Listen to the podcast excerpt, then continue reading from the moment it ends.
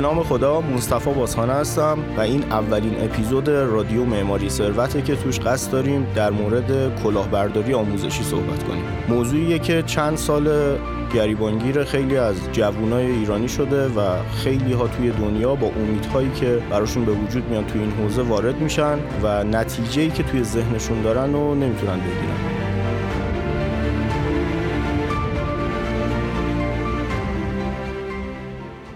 قصه از اینجای شروع میشه که چند دهه قبل آیه اندرو کارنگی که تا الانم میگن یکی از پولدارترین آدمهای تاریخ بوده که حالا ادهی هم اعتقاد دارن که پولدارترین آدم کل دنیا بوده تا الان و کسی تا حالا به اون ثروت نتونسته برسه. یه جوون 17 ساله به اسم آقای ناپلون هیل رو مسئول می‌کنه که به مدت 20 سال بره با آدم های موفق و آدم هایی که قدرت دستشون بوده توی اون زمان مصاحبه بکنه و بفهمه که راز اینها چی بوده که به این درجه از قدرت و ثروت رسیدن. آیه اندرو کارنگی همیشه معتقد بوده که موفقیت رسیدن به ثروت قدرت و همه این پارامترهایی که آدم ها دنبالشن باید یه قاعده ای داشته باشه و ما یکی از بزرگترین چالش هامون توی دنیا همیشه این بوده که یه سری آدم می اومدن موفق می شدن و بعد اینها از خودشون آموزه ای به جا نمیذاشتن و نسل آینده دوباره شروع می‌کردن و از اول باید دنبال این راه ها می‌رفتن میفهمیدن که چجوریه از چه راههایی باید چه کارهایی رو در چه زمانهایی انجام بدن و بعدش خب دوباره اون نسل تموم می‌شد و توی نسل بعد دوباره یه سری آدم ها باید همین مسیر رو می‌رفتن و خب طبیعتا نرخ آدم هایی که توی تاریخ موندگار شدن توی اون دهه ها خیلی کمتر بوده تا الان. آیا اندرو کارنگی اومد گفت که من می‌خوام این زنجیره رو قطع کنم و اینجوری بشه که ما بریم با آدم های قدرتمند و ثروتمند همون نسلی که توش هستیم مصاحبه کنیم راههاشون رو بفهمیم مسیرهایی که رفتن و متوجه بشیم تکنیکاشون ترفندهاشون و چیزهایی که از جهان اطرافشون می‌دونن و متوجه بشیم و اینو در قالب یک کتاب یک کتاب مرجع تقدیم کنیم به نسل بعدمون. البته خب نیت نیت خوبی بود و داستان اصلی از جایی شروع شد که این رویای آیه کارنگی به واقعیت پیوست و اون اتفاق افتاد یعنی اون کتاب نوشته شد. حالا چه جوری شد؟ آیه رو کارنگی ناپلون هیل 17 ساله رو مسئول می‌کنه که بره با این آدم ها صحبت کنه. آدم های اون موقع مثل جان دی راکفلر مثل ادیسون بعد هنری فورد یه سری آدم خیلی قدرتمند توی تاریخ با اینا شروع کرد مصاحبه کردن و آقای اندرو کارنگی بهشون گفته بود که شما 20 سال از عمر تو می‌تونی صرف این مسئله کنی و در قبالش من پولی بهت نمیدم. یعنی شما اول اینکه چیزی که نصیبت میشه اینه که خب شما در حالت عادی نمی‌تونی بری این آدم ها رو از نزدیک ببینی و مثلا مثل رئیس جمهور اون موقع آمریکا نمی‌تونی بری اینا رو از نزدیک ببینی. من ولی خب می‌تونم هماهنگ کنم و ملاقات با اینها بذارم. به خاطر اینکه خب گفتیم آقای اندرو کارنگی یکی از قدرتمندترین آدم های اون زمان بود. و رازهای اینا رو که باشون مصاحبه می‌کنی رو خب می‌تونی بگیری و خودت ازشون استفاده کنی و خودت قطعا به یک موفقیتی می‌رسی. و جدایی از این وقتی کتابه رو نوشتی فروش اون کتاب هر چقدر که شد تو جیب خودت میره. من پولش رو لازم ندارم. من رویام اینه که اینو به نسل بعد انتقال بدم.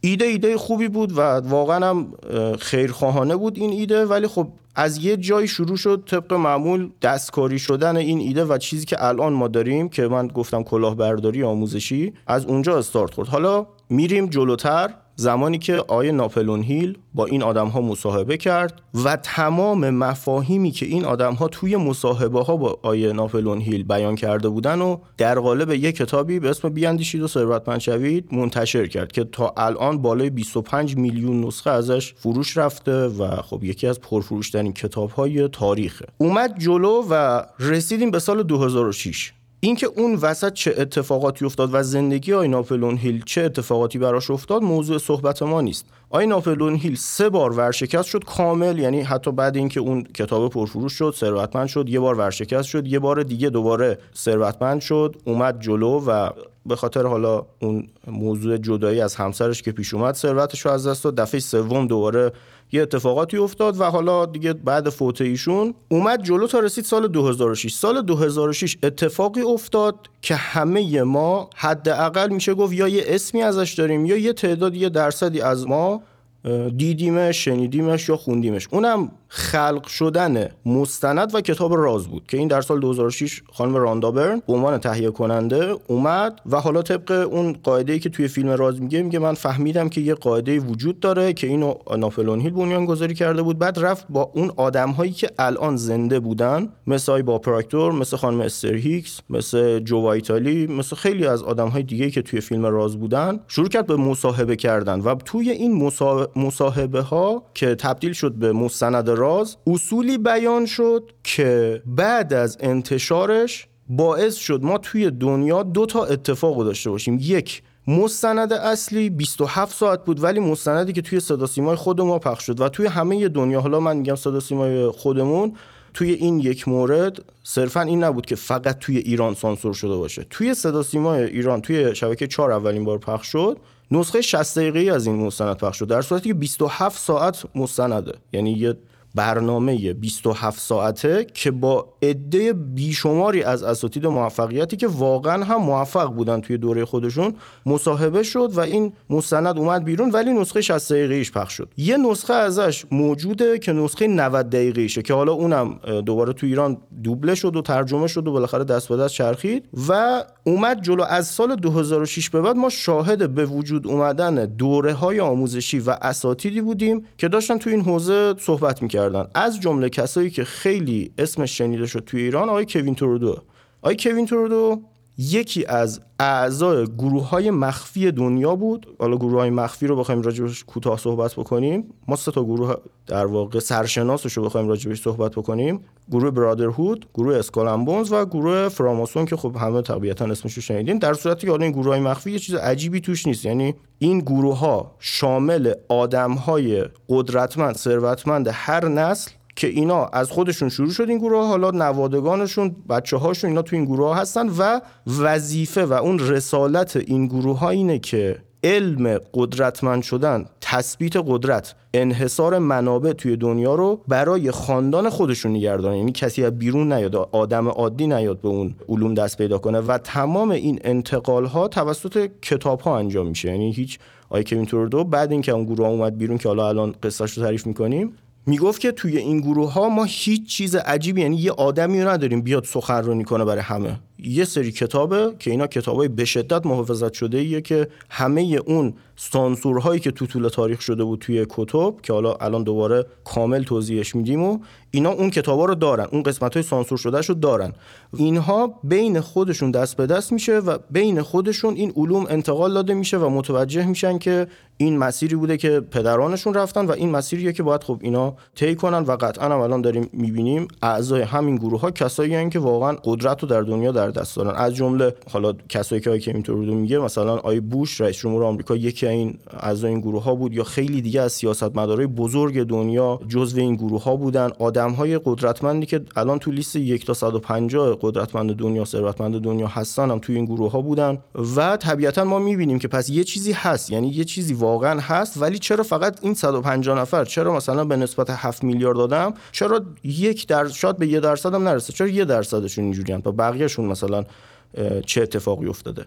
اتفاقی که افتاده اینه که همین آدم هایی که آیه ناپلونهی رفت باهاشون مصاحبه کرد از اونجایی که انتشارات دنیا هم دستشون بود همین آدم ها بعد اینکه فهمیدن ایشون می‌خواد این کتاب رو منتشر کنه اومدن جلو منتشر شدن اون حرفای اصلیشون رو که تو مصاحبه زده بودن رو گرفتن.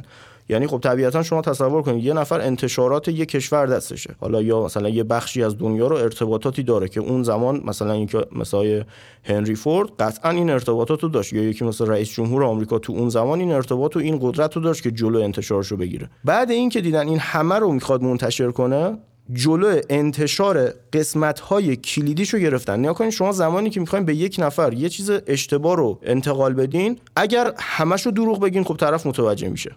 و شما هم نمی‌خواین همه ی حقیقت رو بگین. اینجا چیکار می‌کنین؟ تکنیکی اینجا به کار می‌برین اینه که میاین پنج تا چیز اولویت کمتر رو راستش رو میگین حقیقتش رو میگین اون اصلیه رو میاین یا برعکس میگین یا نمیگین. یعنی طرف با خودش میگه که خب این پنج تا درست بوده جواب داده پس اینم درسته. دقیقا همونی که میگه پس اینم درسته دقیقا همون غلطه. و همون باعث میشه که اینجا آدما الک شن یعنی این وسط دیگه رد نشن از اون فیلتری که بتونن مثلا به لول های بالاتری برسن. بعد از اینکه این اتفاق افتاد و این سانسور انجام شد توی فیلم راز هم دقیقا این اتفاق افتاد و خانم استرهیکس به عنوان یکی از بزرگترین مربیان موفقیت توی دنیا یه مصاحبه کرد و علنا داشت می‌گفت که اگه من می‌دونستم قرار مفاهیم پایه‌ای ارتعاشات رو از مستند حذف کنن اصلا شرکت نمی‌کردم توی مستند در صورتی که خب ایشون نمی‌دونسته که این اتفاق قرار بیفته و خانم راندابرن هم قرار نبوده که این اتفاق براش بیفته. اینا یه مستندی رو اومدن ارائه دادن. باز همون قدرت های دنیا اومدن جلوی انتشار قسمت های کلیدیش رو گرفتن. و خب خود کسایی که توی مستند مصاحبه داشتن باشون که مربی بزرگی بودن توی دنیا توی مصاحبه بعدیشون گفتن خب ما اگه می‌دونستیم اینجوری اصلا شرکت نمی‌کردیم. یا اصلا نیست. اون چیزهایی که ما در واقع گفتیم اون اصل مطلب توی این مستند بیان نشده. یکم میریم جلوتر از زمانی که خب در واقع شبکه اجتماعی رونق پیدا کرد. حالا از فیسبوک و اون زمانی که بالاخره باز خیلی کمتر بود نسبت به الان این رونقش ولی خب یکم جلوتر منظورم از زمانیه که خب مثلا توی تلگرام امکان به وجود اومدن کانال ایجاد شد که مثلا آدما می‌تونستن وایس از خودشون وایس آموزشی بذارن می‌تونستن مطالب آموزشی منتشر کنن. بعد توی اینستاگرام که اینستاگرام یه مقداری که باز بیشتر مردم سویچ کردن روی این پلتفرم آدمهای بیشتری اومدن تو حوزه آموزش فعالیت کردن. که در واقع همین چیزهایی که توی کتاب ها بود توی مستند راز بود و هزار تا کتاب دیگه که اصلا چون bold نشد توی دنیا ما دیگه اسمش رو نمیاریم. ولی خب ان تا کتاب بود. آیا آنتونی رابینز بود؟ خیلی کتاب های زیادی از آیا آنتونی رابینز بود و خیلی آدم های دیگه که اینا اومدن از همین کتابا شروع کردن دریافت اطلاعات و همونها رو اومدن انتقال دادن. در صورتی که این آدم ها خودشون به اون لولی که اون آدم موفقا رسیده بودن نرسیده بودن. یعنی من یه چیزی رو یاد دارم میام همونو میگم. اصلا نه تست کردم تو زندگیم نه جوابی ازش گرفتم نه خودم با اون آموزه ها به جایگاهی رسیدم ولی عینا میام همون آموزش میدم. تا اینجاش هم هیچ ایرادی نداره. ایراد از اونجای شروع میشه و این مخالفت ها و این چالشی که الان تو حوزه روانشناسی علوم ذهنی و موفقیت فردی ما داریم از اونجای شروع میشه که یه سری آدم اومدن گفتن به ما پول بدین که ما بهتون بگیم چجوری ثروتمند شین یعنی دقیقا این اینه که من بیام بگم من می‌دونم چه جوری باید ثروتمند چی به من پول بده من بهت بگم چه جوری ثروتمند چی خب ایشون به من پول میده که من به ایشون چی رو بگم؟ همون چیزایی که تو کتابا خوندم و حالا با یه سری تغییرات تو فن بیان. بعد خب دقیقا من الان پولدار شدم دیگه چون من از ان تو آدم پول گرفتم ولی چیزی رو بهشون دادم که تو کتابا هم می‌تونستم برم با 20000 تومان مثلا همونا رو بفهمن. و بعد وقتی که از من سوال میشه که خب تو خودت چی کار کردی که داره مثلا اینا رو میفروشی جوابی براش ندارم عملا. یا می‌تونم دروغ بگم که خب بازم میشه همون حوزه کلاهبرداری که راجع صحبت کردیم یکم که این قضیه رونق پیدا کرد از اونجا که خب نگاه وقتی یه سیستم جدید آموزشی میاد مردم نمی‌دونن که این قرار نیست جواب بده که. مثلا من میام میگم من یه دوره‌ای دارم در مورد اینکه چجوری ثروتمند شین هیچ کس هم منو نمی‌شناسه. من میگم من قرار نیست من آدم معروفی نیستم ولی ممکن آدم پولداری باشم. این حالت هست. خیلی هم داریم. مثلا خیلی ها هستن توی شهرهای مختلف تو کل دنیا که اینها به هیچ عنوان هیچ اسمی ازشون نیست ولی خیلی پول دارن. با این دیدگاه من میام میگم خب من بیان به من بگین. بیاین به من پول بدین و من بهتون میگم که چجوری پولدار شین من میام این کاره رو یعنی پوله رو می‌گیرم و واقعا اونجا پوله رو گرفتم دیگه پولدار شدم. بعد میام یه چیز اشتباه میگم یه حرفی می‌زنم. بعد این چون تازه اولشه مردم ندیدن که مثلا من 20000 نفر توی دوره آنلاین شرکت می‌کنم. من نمی‌دونم بغل دستیم که یکی دیگه مثلا 20000 نفر کیان. من فکر می‌کنم که نه پس من اشتباه کردم. اون اونای دیگه پس پولدار شدن. من اشتباه کردم. یا این تفکر پایه‌ای یعنی یه گفتگوی ذهنی همه ما آدم ها این دیگه توی روانشناسی راجبش خیلی صحبت میشه. همه ما آدم ها در طول روز یه گفتگوی ذهنی با خودمون داریم. یعنی اولویت اول ذهنمون اینه که من خوب نبودم. اون آدم دیگه خوبه. یا احتمالا من نمی‌تونم این کارا رو بکنم. یکی دیگه تونسته. زمانی که این اتفاق افتاد هنوز اولش بود و کسی نمی‌دونست اومد جلوتر. تازه الان رسیده به جایی که یه جبهه خیلی شدیدی به وجود اومده در مورد این که همه سیستم مربوط به علوم ذهنی و موفقیت فردی دروغه. یعنی ما الان این جبهگیری رو خیلی واضح داریم توی جامعه می‌بینیم که وقتی اسم از قوانین جهان میاد وقتی اسم از موفقیت فردی میاد راجع هر چیزی که یه ربطی به موفقیت داشته باشه اسم میاد اکثر آدم ها یه گاردی دارن نسبت بهش که اینم اومده پول بگیره اینم اومده جیب خودش رو پر کنه اینم اومده این کار بکنه. در صورتی که ایراد از ما نیست یعنی از این وضعی که الان ما توش دچار شدیم برمیگرده به همین که آدم قدرتمندای دنیا اینا می‌دونستن که جهان ما بر پای فراوانیه. یعنی اگه من پول در بیارم از شما پولی کم نمیشه. اینو که دیگه هممون قبول داریم. مگر اینکه من یه کالایی دارم ارائه میدم در قبالش از شما یه پولی دریافت می‌کنم. خب این که دیگه یه معادله برد بردیه در تمام دنیا. اینا می‌دونستن که از کسی قرار نیست پولی کم شه و به جیب اینا بره یا از جیب اینا کم شه به جیب مردم عادی بره. ولی صحبت سر قدرته. اگر همه آدم های دنیا 100 billion دلار داشتن دیگه بیل گیتس اصلا معنی پیدا نمی‌کرد. مثلا بیل گیتس bold نمی‌شد. یا مثلا راکفلر در زمان خود خب الان ما داریم نگاه می‌کنیم تگزاکو خیلی از شرکت های بزرگ آمریکا یعنی صنایع بزرگ آمریکا مال آقای راکفلر بود. یعنی الان هم هست مال نوادگانشه. این قدرت براش میاره. قدرت کنترل کردن روی دنیا و رو منابع براش میاره. اگر همه میفهمیدن و اگه همه اون قوانین اصلیه رو متوجه می‌شدن قطعا این قدرت تقسیم می‌شد و تمام حکومت ها در طول تاریخ جلوی تقسیم قدرت رو قطعا گرفتن. چون یه سری اقلیت باید بر یه سری اکثریت حکومت کنن. یعنی قاعدشه که البته فقط هم بد نیست و خوبش هم هست. مثلا شما در حالت عادی اگر همچین سیستمی نباشه شاید مثلا بعد عدالت هم بخواد زیر سوال. یعنی یکی بعد کاملا می‌تونه بیاد بگه من هر بلایی دارم بخواد سرتون میارم و هیچ حکومتی هم وجود نداره که بخواد از حق تو دفاع کنه. که این حکومت تو یه سری ابعاد کوچیکش میشه گفت که خوبه. این اختلافی که به وجود این اختلاف سطح موفقیتی که به وجود اومد این چیز خوبی نیست. و امروز ما می‌بینیم که وقتی اسم آموزش میاد همه آدم ها نسبت بهش گارد دارن و همه آدم ها نسبت بهش یک ایدئولوژی بدی دارن یک دیدگاه بدی دارن که اینم اومده از ما پول بگیره و در قبالش یه چیز خوزعبلی به ما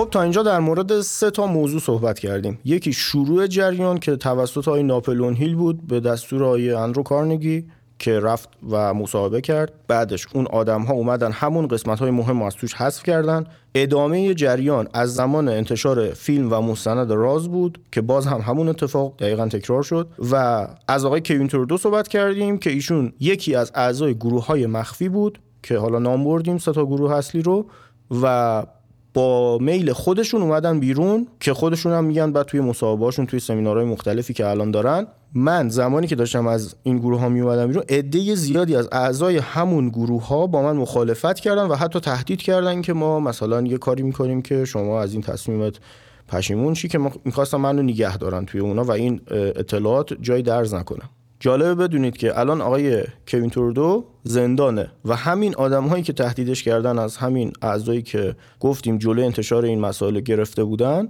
یه سری پرونده سازی هایی برای ایشون کردن که بعد انتشار یه سری کتاب های مهم که متاسفانه تو ایران اصلا ترجمه نشد. یعنی به صورت رسمی نه ترجمه شد نه پخش شد توی ایران. بعد این مسائل ایشون افتاد زندان. یه بار افتاد زندان یه جریمه ای شد. بعد اون جریمه رو خب پرداخت کرد. طبیعتا ایشون آدم خیلی ثروتمندیه و اون مبلغ براش اصلا مبلغی نبود که بخواد جریمه رو نده و در مرحله دوم ولی این بار یه جوری براشون پرونده سازی کردن که کلا الان زندان و ظاهرا تا 2022 هم توی زندانه. یعنی اتمام حکمش اون موقع است. یکی از مسائل دیگه ای که این وسط خیلی جالب بود تقابل علم پزشکی صنعت داروسازی توی دنیا و انتشار همین مسائل بود که توسط های کوین تورودو انجام شد که پرونده اولیشون هم در همین موقع بود در همین موضوع بود. یک کتابی ایشون منتشر کرد به اسم شفای طبیعی. یه کتابی حالا اسامیش مختلفه. یعنی توی ایران به فارسی خیلی ترجمه متنوعی ازش شده. ولی خب این کتابی بود که ایشون و توی این کتاب تمام صنعت داروسازی رو برد زیر سوال و با سند و مدرک محکم که آقا اینها صرفا دارن به شما یه سری دروغ میفروشن که در مقابل اون بتونن داروهاشون رو به شما بفروشن. یعنی شما در واقع تمام بیماری هایی که الان امروزه صنعت داروسازی رو انقدر قدرتمند کرده با تغییر در ساختار ذهنی و اصلاح تغذیه و یه روند منظمی از یه سری حرکات مخصوص ورزشی شما می‌تونید با این بیماری مقابله کنید و همتون هم از این بیماری ها رد چین حتی سرطان رو داشت راجبی صحبت می‌کردیم گفت مثلا ما راجب سرطان های مختلف هم اینو داریم و مستند می آورد کسایی که خودش روشون کار کرده بود نتیجه گرفته بودن خوب شده بودن. به خاطر همین خب خیلی قوقا به پا شد که ایشون افتاد زندان و جریمه شد و بعد اومد بیرون دوباره همین روال تکرار شد. پس تا اینجا ما سه تا جریان رو بررسی کردیم. حالا از اینجا میریم یه مقدار جلوتر. یه سوال خیلی مهم اینجا پیش میاد. آیا واقعا چیزی به اسم علم موفقیت. یعنی یه چیزی که به ما بگن و ما نمی‌دونستیم وجود داره و خب این جلوش گرفته شده یا اینکه نه اصلا چیزی نیست. یعنی یه چیزیه که فقط توهمه و ما فقط الکی نشستیم داریم راجبی صحبت می‌کنیم. ما این که میگم تو کل دنیا یعنی همه آدم هایی که دارن تو این حوزه صحبت می‌کنن و از این قبیل. علم روانشناسی کلا علم خصوصا روانشناسی از جایی وارد این درگیری شد که توی روانشناسی ما میگیم خب شما اگر واقعا توانایی رو در خود تقویت نکنی و صرفا بخوای نسبت به توانایی های خود دیدگاه مثبتی داشته باشی یعنی بگی من خوبم من می‌تونم این کار رو انجام بدم صرفا حرف باشه ولی در عمل واقعا کاری نکنی یعنی نری اون توانایی رو تقویت نکنی رو خودت کار نکنی و از این قبیل خب این اتفاقا تاثیر برعکس داره. یعنی روانشناسی اینو میگه علم اینو میگه. میگه که خب شما در این حالت اتفاقا هر روز عزت نفست مشکل دارتر میشه. چون درونن بی نهایت بار به خود تکرار کردی که من خوبم ولی وقتی تو اون میدان عمل قرار گرفتی اون توانایی که گفتی من خوبم اون نداشتی و یه سرکوبی شدی از محیط که اون اصلا کلا دیگه عزت نفس و اعتماد به نفس تو برده زیر سوال و اون پرسی درمانش طول می‌کشه. ولی تئوری اصلی این نبود. تئوری اصلی توی علوم موفقیت تو حوزه موفقیت فردی علوم ذهنی این بود که ما یک واحد کار داریم یک واحد کار فیزیکی داریم که در مقابل این یک واحد کار فیزیکی باید یک واحد نتیجه فیزیکی بگیریم. یعنی من 8 ساعت در روز کار می‌کنم یه حقوقی می‌گیرم. من یه کاری و یه مهارتی دارم. من اون مهارتمو انجام یعنی با اون کار من دارم پول در میارم. با انجام اون مهارت یه پولی در میارم. تمام این صحبت هایی که از زمان آیه اندرو کارنگی شد سر این بود که چجوریه پس اون آی بیل گیتس هم 24 ساعت تو روز وقت داره. اون آیه جف بزوس هم 24 ساعت وقت داره. اونم مثل ما میخوابه آدمه یا انسانه. چجوریه که پس اونم تو این 24 ساعت داره هزار واحد نتیجه می‌گیره؟ یعنی ما هم دقیقا داریم. یه کارمندم 8 ساعت کار می‌کنه فلان آدم ثروتمندی هم که توی دنیا اسمش هست اونم داره همینقدر کار می‌کنه. حالا 8 ساعت نه 10 ساعت کار می‌کنه. ولی بازم نتیجه ای که داره می‌گیره خیلی عجیب تر از اون زمانیه که داره کار می‌کنه. اینجا به این رسیدن که شما یک واحد کارت یک واحد ای قرار نتیجه بده یک واحد کارت به علاوه این علوم هزار واحد نتیجه میده. یعنی اون کار سر جاش هست. اون کار باید انجام شه. اون تلاشه اون پشتکاره اینا سر جاش است. ولی این آموزه ها قرار انجام دادن اون کاره رو لذت بخش کنه و یه کاری کنه که شما طبق قوانین دنیا در جای درست قرار بگیرین و کار درست رو انجام بدین. یعنی چیزی که خیلی ما درگیرشیم الان. ما مثلا این روزا خیلی میگن اگه من اونجا دلار گرفته بودم الان این شده. اگه من اونجا مثلا اون پولم رو خرج نمی‌کردم مثلا طلا می‌گرفتم اینجوری می‌شد. ولی خیلی هم داریم که هیچی از بازار نمی‌دونستن ولی اون کار رو کردن و الان نتیجه رو دارن می‌گیرن. این همین تیکه که اثبات شروع میشه. این استدلال شروع میشه که خب پس یه چیزی هست. حالا اون یه چیزه چیه؟ اون یه چیزه دقیقا همون قسمتیه که همه شما راست گفتن. اون یه تیکه رو یا برعکس گفتن یا نگفتن. که چی؟ که ما تو دنیایی داریم زندگی می‌کنیم که همونطور که یه سری قوانین فیزیکی داره مثل قانون جاذبه مثل خیلی قوانین ترمودینامیک خیلی قوانینی که توی دنیا وجود داره که ما به صورت فیزیکی داریم بررسیش می‌کنیم توی علم فیزیک. همونطور هم قطعا یه سری قوانین غیر فیزیکی یا متافیزیکی داره. که این قوانین متافیزیکی هم باید بررسیش و راه استفاده ازش ما بفهمیم. به عنوان مثال ما امکان نداره از جاذبه استفاده نکنیم. یعنی یکی بگه من قانون جاذبه خوشم نمیاد دوست ندارم استفاده کنم اصلا امکان نداره. یعنی همه ما داریم از قانون جاذبه استفاده می‌کنیم. ولی یه سری قوانینی هم توی متافیزیک هست که اینها هم دقیقا مثل قانون جاذبه است. یعنی ما نمی‌تونیم از اینا استفاده نکنیم. ما اینا رو داریم استفاده می‌کنیم. توی این علوم یاد می‌گیریم چجوری ازش درست استفاده کنیم. چیزی که این وسط آدمهای قدرتمند دنیا از توی این مسائل حذف کردن این بود که شما نیازی نیست کار فیزیکی انجام بدین. شما می‌تونی بشینی تو خونت تصور کنی که یه اتفاقی داره برات میفته یا مثل همین مسئله اعتماد به نفس یه چیزی رو بارها به خودت یادآوری کنی عبارات تأکیدی بگی تجسم کنی انرژی مثبت داشته باشی و خب نتیجه رو می‌گیری و اون چیزی که می‌خوای می‌رسی. ولی خب در واقعیت ما می‌بینیم این اتفاق نمیفته چرا نمیفته چون که اون آدم ها اگه اینجوری بوده چرا آقای هنری فورد خودش کار کرده؟ چرا آقای ادیسون کار کرده؟ چرا مثلا همه این آدم هایی که ما توی دنیا می‌بینیم اینا خودشون پس چرا کار کردن؟ اگه اینه نباید کار می‌کردن دیگه. باید خب اینا خودشون هم تجسم می‌کردن. یه دفعه اون امپراتوری مالی براشون به وجود میومد ولی خب اینا کار کردن خودشون. ولی توی کتابا یه جوری بیان شد که انگار شما باید کار نکنی و کاره رو کلا حذف می‌کردن از سیستم مثبت اندیشی رو جایگزینش می‌کردن. این تیکه که کاملا غلطه و این کلاهبرداری آموزشی از همینجا شروع میشه. حالا راهکار چیه؟ ما قبل اینکه بخوایم راجع به راهکار صحبت بکنیم من یه اتفاق جالبی هم توی دنیا افتاد و لازمه که اینجا یادآورشم که یه کتاب یعنی یه نوشته از سال 1913 در رفت از این سیستم. اونم امروز اسمش شده کتاب دانش کسب ثروت از آی والاس واتلز که این دقیقا همون تیکه که سانسور شده رو داره میگه. این خیلی جالبه. این کتابه انگار که حالا به هر سیستمی که بوده این کتابه یه کتاب 100 صفحه‌ای دقیقا همون نقاط کلیدی که توی دنیا حذف شد از سیستم آموزشی رو در قالب فصلهای مختلف میاد از اول بررسی می‌کنه و کتاب بسیار قویه. یعنی یه کتابیه که شاید مشابهش مثلا شما تو کتاب حوزه موفقیت یه کتابی که می‌کنی شاید 80 درصد مطالبش تکراری باشه با کتابهای دیگه. ولی اون 20 درصد فرق می‌کنه. ولی این 100 درصد چیزایی که نشنیدین. یعنی قطعا حالا کسایی که نخوندن این کتاب شما بخونین 100 درصد مطالبش رو قطعا نشنیدین. یعنی همون تیکه های کلیدی بوده. همون تیکه هایی که راجع به مباحث خیلی جالبی صحبت می‌کنه که اصلا توی کتابای دیگه صحبت نشده. مثلا راجع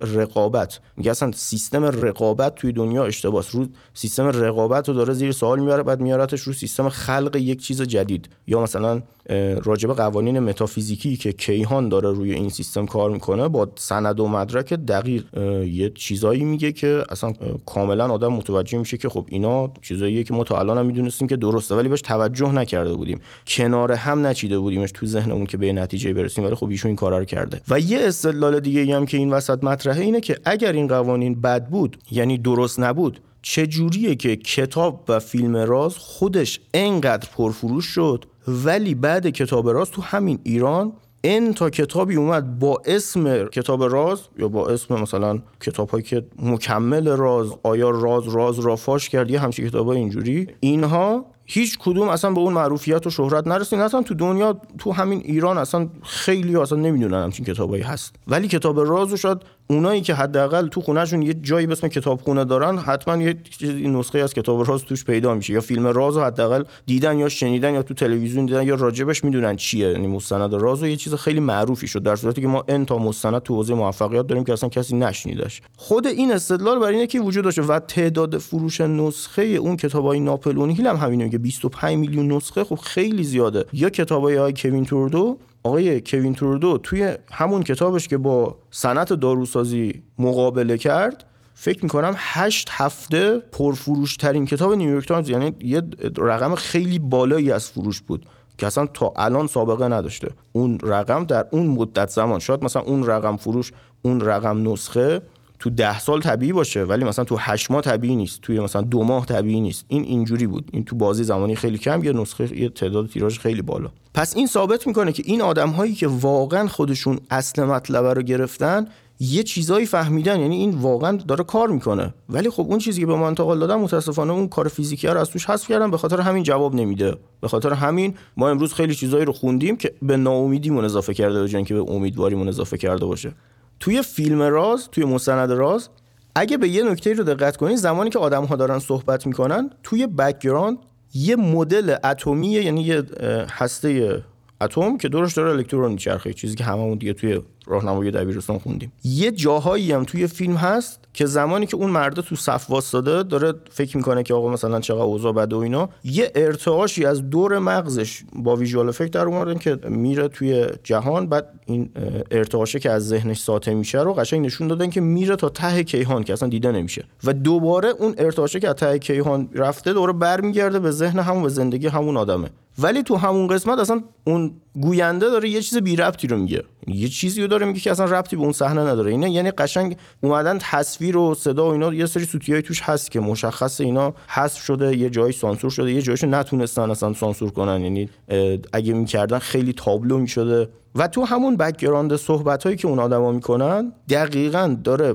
نظریه string فیزیک کوانتوم که پایه همه علوم هست با تصویر نشون داده میشه که آره ما جهانی داریم که بر پایه نظریه استرینگ فیزیک کوانتومه. که طبق این نظریه میگه تمام اشیا تمام چیزهایی که ما می‌بینیم و چیزهایی که حتی ما نمی‌بینیم همه اینها در حال ارتعاشن. که من توی این مسئله ارتعاش توی رسانه معماری ثروت خیلی صحبت کردم راجبش که همه این مسائل کنار همدیگه قرار می‌گیره نظریه های مختلف فیلمایی رو گذاشتیم توی اینستاگرام که پروفسور فرهاد اردلان داشت صحبت می‌کرد راجب این نظریه استرینگ فیزیک کوانتوم و جالبه که نظریه استرینگ اومد. همه این نظریه های قبلی خودش رو نیروهای قبلی که راجبش نظریات مختلف بودن مثل الکترومغناطیسم مثل هسته قوی هسته ضعیف و گرانش همه اینها رو اومد متحد کرد و در قالب یک نظریه یعنی ما همه چیز رو می‌تونیم با نظریه استرینگ توضیح بدیم. حالا من متخصص فیزیک کوانتوم نیستم ولی خب طبق صحبت آیه فرهاد اردلان میشه این برداشت رو کرد که ما توی فیزیک کوانتوم تمام اینها رو می‌تونیم با همین اثبات بکنیم. پس هست. یعنی امروز علم فیزیک هم به این نتیجه رسید که آره ما تو جهانی زندگی می‌کنیم که زمانی که میریم توی ذرات قسمتی که دیگه با چشم نمی‌تونیم ببینیمشون می‌بینیم آره اون جسم ثابتی هم که الان جلو ما می‌تونیم با چشم ببینیمش. اون هم داره از استرینگ ساخته میشه و اون هم استرینگ داخلش یعنی ذره هایی به اسم ریسمان که در حال ارتعاش خیلی زیادن به اون می‌رسیم در واقع. خب تا اینجا ما بررسی کردیم که این مسئله از کجا شروع شد؟ چجوری ادامه پیدا کرد؟ به کجا رسید؟ چه آدم ها این وسط براشون چه اتفاقی افتاد؟ و جنبندی این که حالا راهکار چیه؟ چی کار باید بکنیم؟ حالا ما یه جامعه رو امروز داریم که تو اینستاگرام ان تا آدم موفق مدرس موفقیت فردی ما داریم. ان تا آدم تو هر حوزه دیگه ای ما داریم که همه اینها دارن یه پولی می‌گیرن یه چیز یاد میدن. همشون هم نگیم عده زیادشون دارن در قبال یه پولی که دریافت می‌کنن یه مسئله رو یاد میدن. و خیلی آدم های زیادی هم داریم تو حوزه های مختلف آموزش اینستاگرام یا خیلی اینجور چیزا که دارن باز دوباره اینا رو با هم تلفیق کردن و دوباره یه سبک جدید یه موج جدیدی رو راه انداختن که البته همشون اینجوری نیستن. یه ده واقعا متخصصن ولی خب خیلی ها هستن که فقط کپی می‌کنن. راهکار اینه که ما در واقع دو تا راهکار داریم. یه دسته راهکار شماره یک یه دسته که در قبال چیزی که به شما یاد میدن پولی نمی‌گیرن. یعنی میگن من این حرفه رو دارم می‌زنم. شما خودت عقل داری دیگه. با عقل خودت ببین اگه حرف حساب بپذیرش اگه حرف منطقیه می‌تونی تستش کنی بپذیرش استفاده کنی. اگر هم نیست که خب طبیعتا دیگه استفادهش نمی‌کنی. پولی بابتش ندی بهایی بابتش ندی. دسته دوم دقیقا یعنی راهکار شماره دو یا دسته دوم اینه که ببینیم به کی داریم پول میدیم و چی داریم در قبالش می‌گیریم. آیا اون کسی که می‌خواد به ما آموزشی بفروشه business ی به جز business آموزشیش داره و توش موفق شده؟ یا فقط داره از فروختن کتاب و دوره به ما پول در میاره؟ این دقیقا اون راهیه که ما باید بهش توجه کنیم. اگر کسی باشه که واقعا فهمیده باشه سیستم چجوریه باید دست به هر کاری که می‌زنه توش موفق شه. حالا هر کاری هم بالاخره درصد موفقیتش باید از شکستش بیشتر باشه. که همه این آدمایی که الان تا الان نام بردن دقیقا همینطوری آقای کوین ترودو اصلا business ش ربطی به آموزشش نداره. با اینکه آموزشات خیلی گرونی هم داره ولی هیچ ارتباطی این دو تا با هم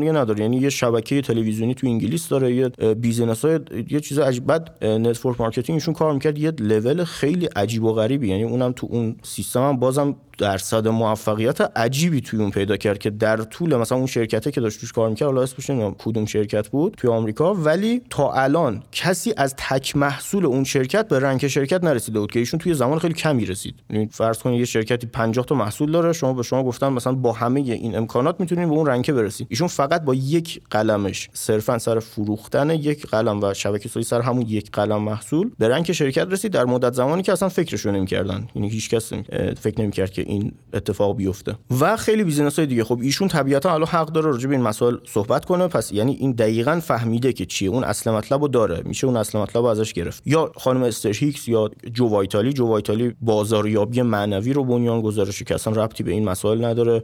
یه چیزایی رو داره به مردم یاد میده که واقعا خیلی از business ها موفق شدن باش خیلی رو پولدار کرده. یا تی هارو اکر حتما توصیه می‌کنم تی هارو اکر رو کتاباشو بخونین. مخصوصا کتاب ثروت سریع. تی هارو اکر آدم بسیار ارزشمندیه. ایشون هم دقیقا همینطوری. خودش با این مسائل business هایی رو در مدت زمان کم به یه نقاط عجیب و غریبی رسوند که اصلا کسی قبل اون این رکوردها رو نداشت. مثلا از فروش مکمل ورزشی فکر می‌کنم توی دو سال میلیونر شده بود ایشون. بعد از صفر یعنی توضیح میده خودش قشنگ. کاملا از صفر. از ورشکستگی خانوادگی مطلق. این چیز اصلا افتضاحی بود. به این لول رسید. بعد ایشون میاد الان دوره می‌ذاره راجع به ثروت صحبت می‌کنه. خب ایشون دست به هر تجارتی زده توش میلیونر شده. به هر تجارتی که رفته هر business ی که راه انداخته نه تنها خودش بلکه به هر کسی هم که مشاوره مالی داده اون آدم هم به یه نقطه خیلی عالی رسونده. خب ایشون قطعا فهمیده و به این آدم میشه پول داد و ازش آموزش گرفت. یا تو ایران خودمون هم داریم حالا به دلایلی نمیشه اسم برد ولی توی ایران ما آدم های ارزشمند خیلی زیادی رو داریم که توی حوزه مختلف نه تنها تو این حوزه تو همه سیستم آموزشی آدم های ارزشمندیان آدم های واقعا با علم و با تجربه یعنی که می‌تونن هر business ی رو متحول کنن و می‌تونن واقعا راهکار خیلی عالی بهتون بدن. ولی خب لازم لازمش همینه که ما اول ببینیم اون آدم خودش چی کار کرده بعد بریم به آموزشش پول بدیم. این راه کلیه که می‌خواستیم تو این پادکست به نتیجهش برسیم. پس یه جریانی راه افتاد از یه نیت خیر شروع شد که انتقال اطلاعات از نسلی به نسل بعد که اون نسل‌های بعد دیگه معطل اون اطلاعات نمونن و از همون اول اینا رو داشته باشن. این جریان توسط قدرت ها دوباره کنترل شد محدود شد سانسور شد. الان توی جامعه که ما داریم زندگی می‌کنیم شاید 10 درصد اون اطلاعاتی که از اندرو کارنگی شروع شد الان داره ما می‌رسن 90 درصدش یا نیست یا دروغه یا تحریف شده یا هزار تا از این مسائلی که داریم. و راهش چیه؟ ببینیم کی داره چی میگه. اون آدمی که داره میگه آیا به اون لولی که ما می‌خوایم رسیده؟ اگه رسیده بهش پول بدیم آموزش رو بگیریم ما هم برسیم. اگه نرسیده به هیچ عنوان نمی‌تونیم این کار اشتباهیه به هیچ عنوان نباید این کارا رو بکنیم. و این تیکه که دقیقا اسمش شد کلاهبرداری آموزشی. یعنی یه کسی خودش به یه لولی نرسیده ولی میگه به من پول بدین تا به شما یاد بدم به هر لولی که می‌خواین برسین. این سیستم کلاهبرداری آموزشی. نه صرفا تو علوم موفقیت تو هر چیزی. رایج ترینش هم که الان داریم خیلی ازش می‌بینیم تو اینستاگرام marketing یعنی تو marketing یعنی کلا تو حوزه digital marketing. امروز داریم اینو می‌بینیم. من یه مطلبی تو اینستاگرام منتشر کردم که واقعا حساب کتاب منطقی کنیم. تعداد آدم های digital marketer ی که ما تو ایران داریم از پرسنل مارک زاکربرگ تو خود اینستاگرام بیشتره. نه اینکه تو page شون زدن من digital marketing می‌تونم کار کنم و این آموزش بدم و اینا و میان پیام میدن مثلا یکی اومده و پیام داده و 200 هزار تومان بدین. به من بهتون بگم تعامل page تون چجوری بالا ببرین. و page خود طرف تعامل نداشت. یعنی مشخص بود که خب این جزء همین سیستمه. یا ما کسایی داریم امروز که توی شبکه اجتماعی بالای 100 هزار نفر دنبال کننده دارن. حالا fake و واقعیشو کار ندارم. این عدده هست. این عدده تو چش می‌زنه دیگه. حالا fake و واقعیشو کار ندارم. ولی تمام محتوایی که اینها دارن توی page شون منتشر می‌کنن از یک یا دو سه نفر خاص تو ایرانه که اینا اصلا واقعا اساتید digital marketing. اینا واقعا اسمشون استاده. و از زمانی هم که شبکه اجتماعی نبود اینا به business های مشاوره marketing می‌دادن و موفقشون می‌کردن. الان هم همینطوره. ولی گول اینا رو نخورین این که عدد اون follower چقدره این که طرف داره چه وجهی از خودش نشون میده شما خیلی راحت یک آدم می‌تونه با یه مثلا مبلغ یکی دو میلیونی دو ساعت برنامه ضبط کنه تو لاکچری ترین location ممکن. اصلا هیچ هزینه ای نداره. یه چیز خیلی معمولیه. بعد شما وقتی جلوه رو می‌بینین مثلا این location رو می‌بینین فکر می‌کنین دفتر کار خود طرف در که یه جای اجاره بوده و دو ساعت رفتن اونجا مثلا یه چیزی رو ضبط کردن. و این میاد میگه که خب من وضع زندگیم اینه پس من پول بدین که من این کارا رو به شما مثلا یاد بدم که چجوری وضع زندگیتون این بشه. ولی ای که واقعا اینجوری باشن هیچ وقت از خودشون هیچ وجهه عجیب و غریبی ندارن. یعنی شما آدمایی که واقعا پول دارن هیچ وقت نمی‌بینین تو اینستاگرام چپ راست که ما پول داریم. ما مثلا خیلی بلدیم ما خیلی خوبیم. اینا خوبن اسمشون حرفه‌ای بودنشون متخصص بودنشون خود به خود اینا رو bold می‌کنه. خود به خود آدم ها بعد مدت متوجه میشن که کی واقعا پول داره کی داره سعی می‌کنه که خودشو ثروتمند نشون بده خودشو پولدار نشون بده. ولی خب متاسفانه آدم ها به این دسته دوم اعتماد می‌کنن و پولایی رو میدن بابت آموزش.